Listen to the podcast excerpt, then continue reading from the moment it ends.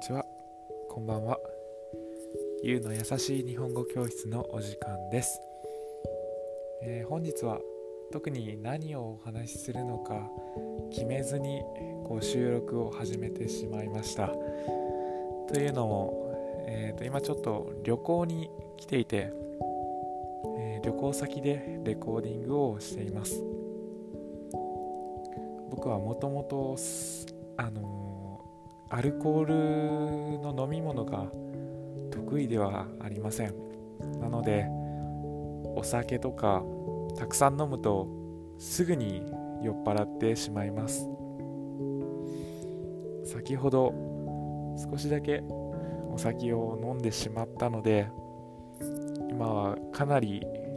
酔っている状態なのかもしれません。自分では酔っているかどうかよくわからないですが先ほどお友達に電話をしたらすごくお酒に酔っているねと言われてしまいました。えー、何を話そうか本当に決めずに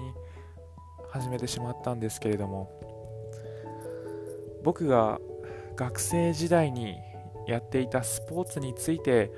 お話ししてみようかなと思います。僕は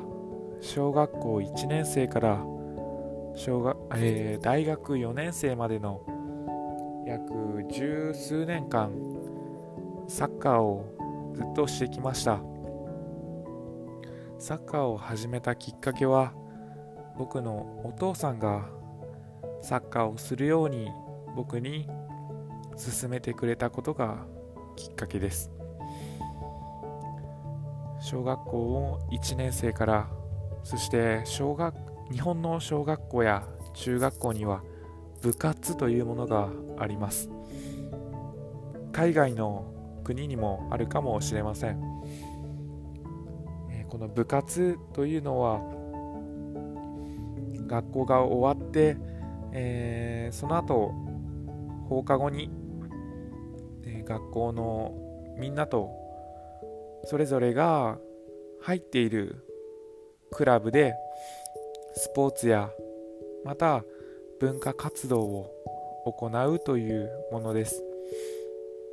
その多くは学校の先生が顧問または監督として指導をしています。指導というのは教えることです。ですがそんな部活は今後数年間でなくなってしまうと言われています。すでに小学校の部活動はもうほとんどなくなっています。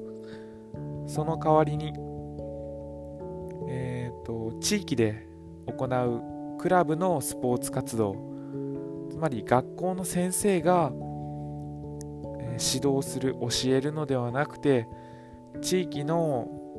えー、そのスポーツが得意な人が子どもたちを集めてスポーツを教えるということが始まっています。今後今はまだ中学生の部活は多くありますが今後数年間でなくなってしまうと言われています。そんな部活動を通して僕はサッカーをプレーしてきました。高校でも部活動また大学でも部活動としてサッカーを続けてきました。サッカーのいいところは友達と力を合わせて、えー、プレーができるというところだと思います。決して1人ではできませんが11人全員の力を合わせればまた監督やベンチにいる仲間たちの声援もあっていい結果を生むことができる点が僕はすごく好きです。皆さんはどのようなスポーツを小学校や中学校また高校や大学でしてきましたか？もしよかったらコメント欄で教えてください。そんなこんなで今日は酔っ払った状態で、えー、収録してみました。